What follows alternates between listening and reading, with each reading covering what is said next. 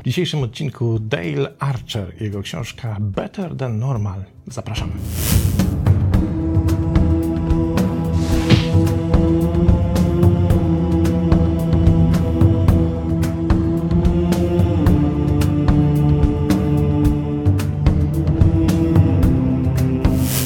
I jak zwykle zaczniemy od sprawdzenia, kim jest autor dzisiejszej książki.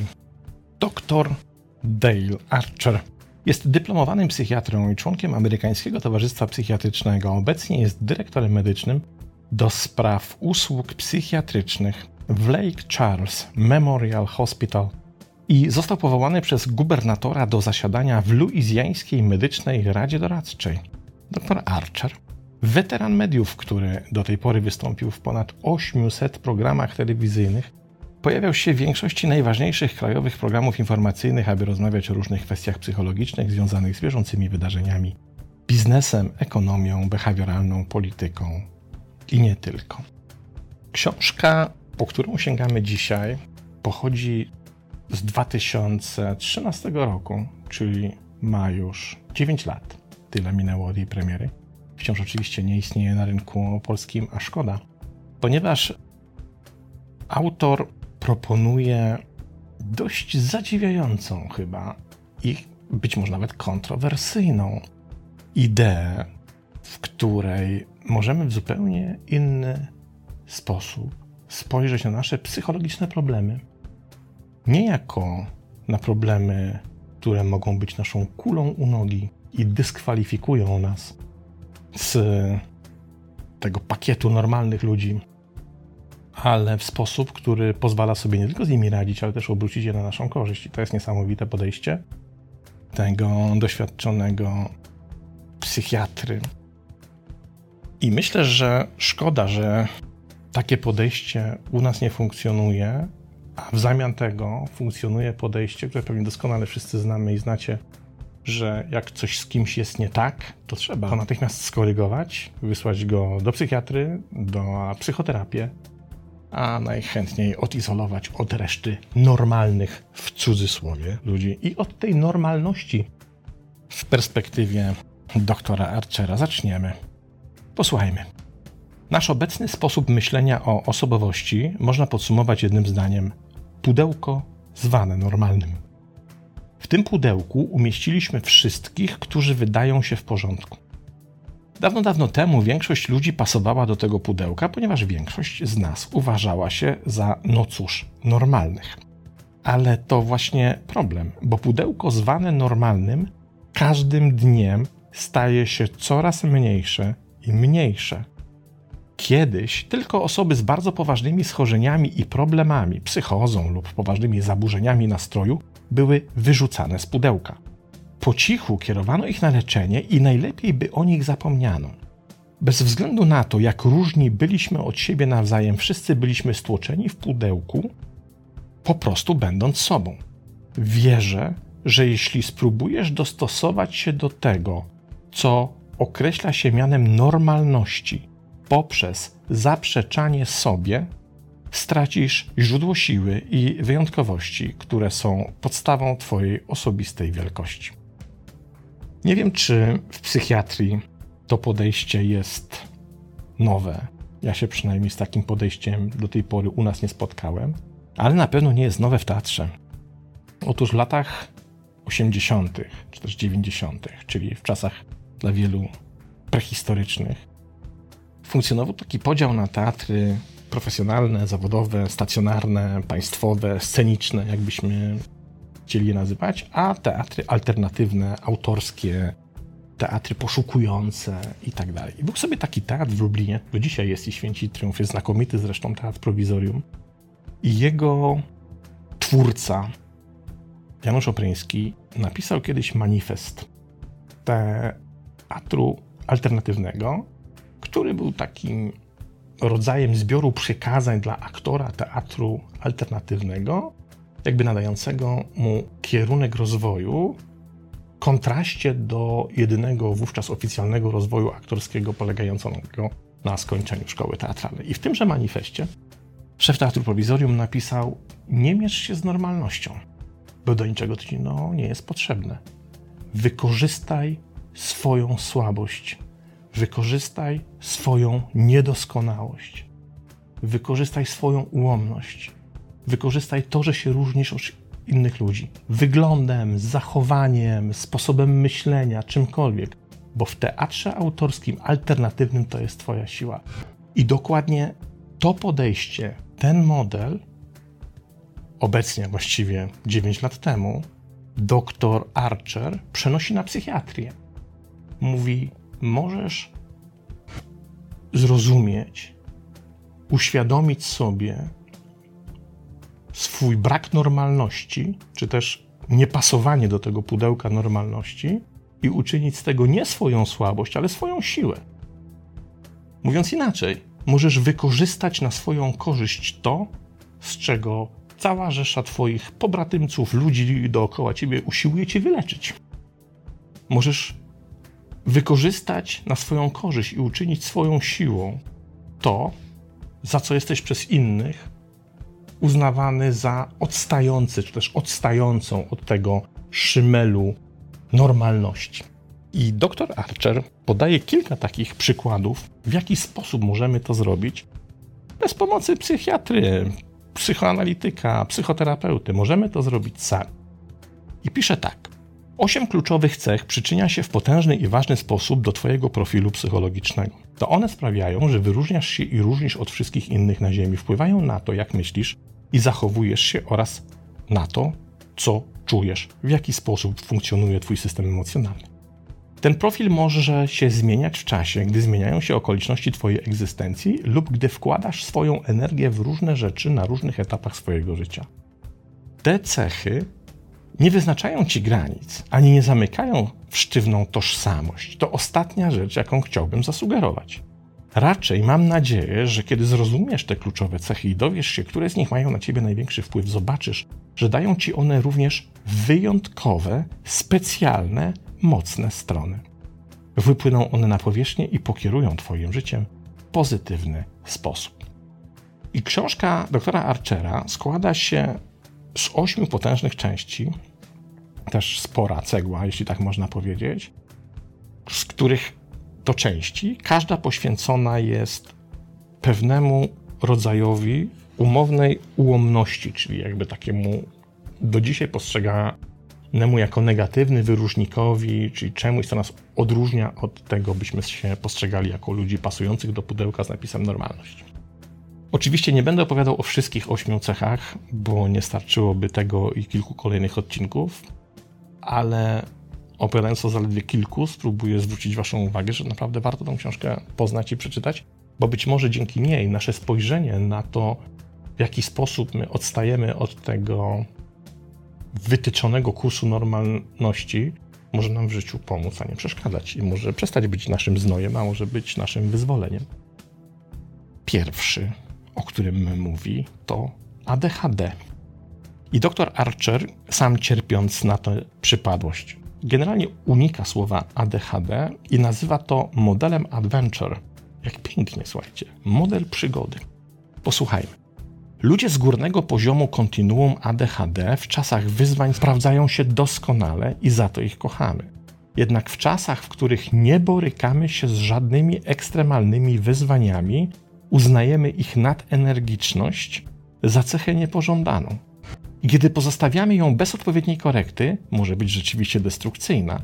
A dzieje się tak, bo pozostawiasz tę energię bez nadania jej odpowiedniego kierunku. Aktywność jest niezwykle ważna.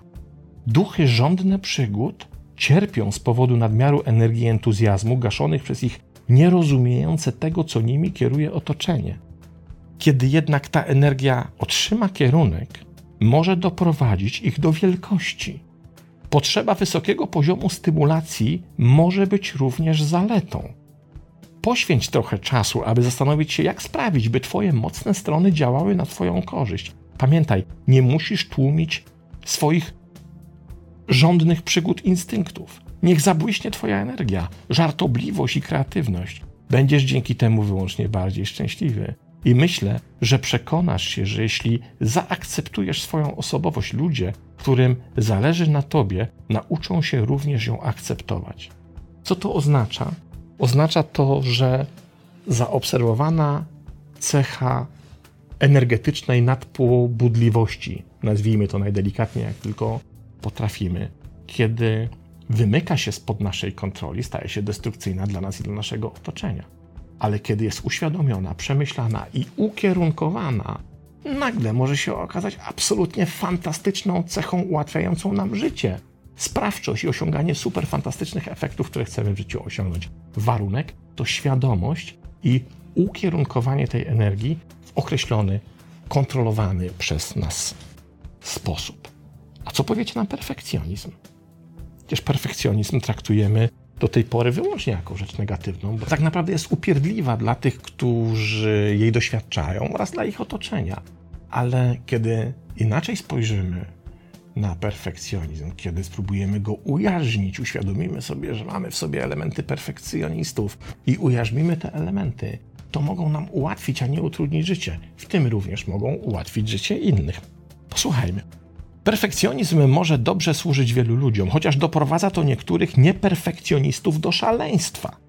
Po prostu odpuść, mówią. Bycie perfekcjonistą oznacza, że jesteś schludny, nadmiernie zorganizowany, nieskazitelny, skupiony na szczegółach i zdolny do wykonywania bardzo złożonych zadań, dzieląc je na części składowe. Jako perfekcjonista przekraczasz oczekiwania innych, wyznaczając sobie wysokie standardy. I to wcale nie musi być takie złe. Perfekcjoniści to świetni inżynierowie, menadżerowie, planiści i wszelkiego rodzaju organizatorzy, ale wiele wspaniałych karier zależy również od osobowości perfekcjonistów. Pewien stopień świadomego perfekcjonizmu jest zdrowy i może być korzystny zarówno w pracy, jak i życiu towarzyskim. Wtedy można wykorzystać dokładność, staranność, dbałość o utrzymanie wysokich standardów, tego, co się wykonuje, oraz idealne skupienie. Jednak kiedy perfekcjonizm zaczyna przeradzać się w obsesję, zaczynamy krzywdzić siebie i wszystkich dookoła. A czym się krzywdzimy? Niespełnionymi oczekiwaniami, które pojawiają się w konstruktach myślowych: jestem niewystarczająco dobry. A skoro ja jestem niewystarczająco dobry, ja nie potrafię spełnić swoich standardów, to się męczę sam z sobą. Co więcej, oczekuję od innych, by również spełniali moje standardy i staje się nieznośny dla otoczenia. Wtedy perfekcjonizm staje się moją obsesją. Ale kiedy uświadomię sobie, że mam tendencję do perfekcjonizmu, a przyznam się przed Wami, że ja trochę mam, to mogę sobie je wykorzystać. Mogę na przykład sprawić, by rzeczy, za które się w życiu wziąłem, z dnia na dzień, z miesiąca na miesiąc, w miarę ich wykonywania stawały się coraz lepsze. Stawały się coraz bardziej precyzyjne, coraz doskonalsze. I nie dlatego, że cierpię na obsesję perfekcjonizmu, ale dlatego, że się rozwijam, że chcę wzrastać, chcę robić coraz lepsze rzeczy. Na przykład pisać coraz lepsze książki. Tam też jest element perfekcjonizmu. Ale kiedy jest ujarzmiony, kiedy jest pod kontrolą, może być korzystny. Może przynosić korzyść mi i mam nadzieję również innym, na przykład czytelnikom. Przeczytajmy dalej. Żeby wyzwolić się z obsesji, musisz po pierwsze zwrócić baczną uwagę na sam problem i samemu czy też samej go zdefiniować. Na przykład obserwując swój perfekcjonizm, prawdopodobnie zdajesz sobie sprawę, że miewasz skłonności do obsesji. Ale nawet jeśli masz świadomość, że czasami możesz mieć obsesję, łatwo jest wpaść w obsesję, zanim się zorientujesz. Tak więc pierwszym krokiem do radzenia sobie z obsesją jest bycie świadomym swoich myśli i emocji oraz identyfikowanie tych, które wydają się charakterystyczne dla zachowań obsesyjno-kompulsywnych. Spróbuj usunąć ten rodzaj myślenia ze swojego mentalnego i emocjonalnego charakteru. Aby to zrobić, rozważ zapisanie ich w pamiętniku lub zeszycie, aby móc spojrzeć wstecz i zastanowić się w czasie. Teraz, kiedy już zidentyfikowałeś kłopotliwe myśli i zapisałeś je, możesz łatwiej wymyślić, jak je zreorganizować. Celem jest znalezienie pozytywów w tym, co zawsze uważałeś czy uważałaś za negatywne. Ostatnim krokiem jest znalezienie nowego i bardziej pozytywnego kierunku dla Twojej energii, takiego, w którym wyłącznie zyskasz Ty i Twoje otoczenie. To oznacza wzięcie własnego perfekcjonizmu i zaprzęgnięcie go wyłącznie do tych spraw, którym najlepiej posłuży, a wówczas wszyscy odetchną z ulgą. Czyli mówiąc inaczej, możesz wykorzystać swój perfekcjonizm jako atut w walce z byle jakością, a nie jako kompulsywną obsesję, którą zadręczasz siebie i innych ludzi. To dwie różne strony tego samego medalu. Ta sama energia, ale poruszająca się w tym razem pozytywnym, bo uporządkowanym kierunku i wtedy przynosi nam korzyść. Oczywiście mam straszną ochotę przeczytać Wam o wszystkich tych ośmiu naszych przywarach, ale muszę się ograniczyć do zaledwie kilku, w związku z czym nie mogę sobie odmówić ostatniej. Co powiecie na narcyzm? Czy narcyzm można również obrócić na swoją korzyść? Czy coś, co uważamy za wyłącznie złe, kiedy patrzymy na ludzi, którzy są zaabsorbowani wyłącznie sobą, uznajemy, że to jest coś okropnego i nie chcemy z tym mieć wiele wspólnego. Czy możemy zacząć myśleć o narcyzmie w zupełnie inny sposób? Okazuje się, że tak. I kolega psychiatra nas do tego przekonuje. Posłuchajmy. Łatwo ocenić ludzi, których uważamy za narcyzów, za nadmierne zaabsorbowanie sobą i za tworzenie wspaniałego obrazu siebie ponieważ ludzie skupieni na sobie mają tak silne poczucie siebie, że rzadko wpadają w kryzys tożsamości lub cierpią z powodu egzystencjalnych wątpliwości. Nawet jeśli inni widzą dowody przeciwne, skoncentrowani na sobie ludzie uważają się za dobrych, wartościowych i silnych. Naprawdę wierzą, że zasługują na sukces w życiu. Ale kiedy skupienie na sobie zaczyna być świadome i rozpoznane, może być również świadomie wykorzystywane dla dobra innych, a nie tylko samego siebie. Skupione na sobie osobowości mogą odgrywać ważną rolę w społeczeństwie, kiedy uczą się wykorzystywać swoje najbardziej pozytywne cechy. Mogą być świetnymi liderami i pomagać nam przetrwać w czasach walki i zmagań. Skupienie na sobie nie musi być destrukcyjne dla otoczenia, może zostać wykorzystane na wiele różnych sposobów. Na przykład narcyzi mają dużo większą zdolność do przekonywania innych. Cechuje ich wewnętrzna siła czy odporność. Nawet dbanie o własne ciało nie musi mieć tylko i wyłącznie ekspozycyjnego celu, może być równie dobrze wykorzystywane dla utrzymywania się w świetnej kondycji i zdrowiu. Możemy też wykorzystać naszą pewność siebie, charyzmę do wspierania nie tylko samych siebie, ale też innych. To tylko kwestia ukierunkowania naszej narcystycznej energii. A zatem, jeśli spotykasz się z opinią o samym sobie, że czasem zachowujesz się jak narcyz, to zamiast się obrażać, po prostu się temu przyjrzyj. Być może tam, właśnie w Twoim narcyzmie, jest coś, co możesz wykorzystać. Jeśli jednak temu będziesz zaprzeczać, to jednocześnie zaprzepaszczasz szansę, by wesprzeć tym samym innych ludzi. Jeśli się temu przyjrzysz, pogodzisz się ze swoimi tendencjami do narcyzmu, uświadomisz je sobie, to jesteś w stanie nadać im zupełnie inny energetyczny kierunek i sprawić, by Twój narcyzm był korzystny nie tylko dla samego Ciebie. Cudowne, fantastyczne przesłanie, prawda? Warto się nad nim pochylić bliżej. Podsumujmy. Zamiast postrzegać swoją dominującą cechę jako nienormalną, możesz zacząć myśleć o niej jako o samookreślającej się, wyjątkowej dla ciebie cesze. Cecha, która czasami wydaje się być ciężarem lub przeszkodą, w rzeczywistości może być Twoim największym atutem. To, co uważałaś, uważałeś za słabość, może być mocną stroną. To, co wydawało się barierą, może być Twoją ścieżką do większego sukcesu i szczęścia niż kiedykolwiek wcześniej. To brzmi, jakbym przesadzał, pisze autor. Wiem, jak to kiepsko brzmi, ale nie tylko wierzę, że to prawda. Również widziałem, jak rozgrywa się to setkami pacjentów, przyjaciół, krewnych i współpracowników. I tylko od nas zależy, jak możemy z naszej wyjątkowości skorzystać. Ciekawa teoria, prawda? Myślę, że warta zastanowienia. Dale Archer, doktor Dale Archer i jego książka Better Than Normal z 2013 roku. Polecam. I do następnego razu.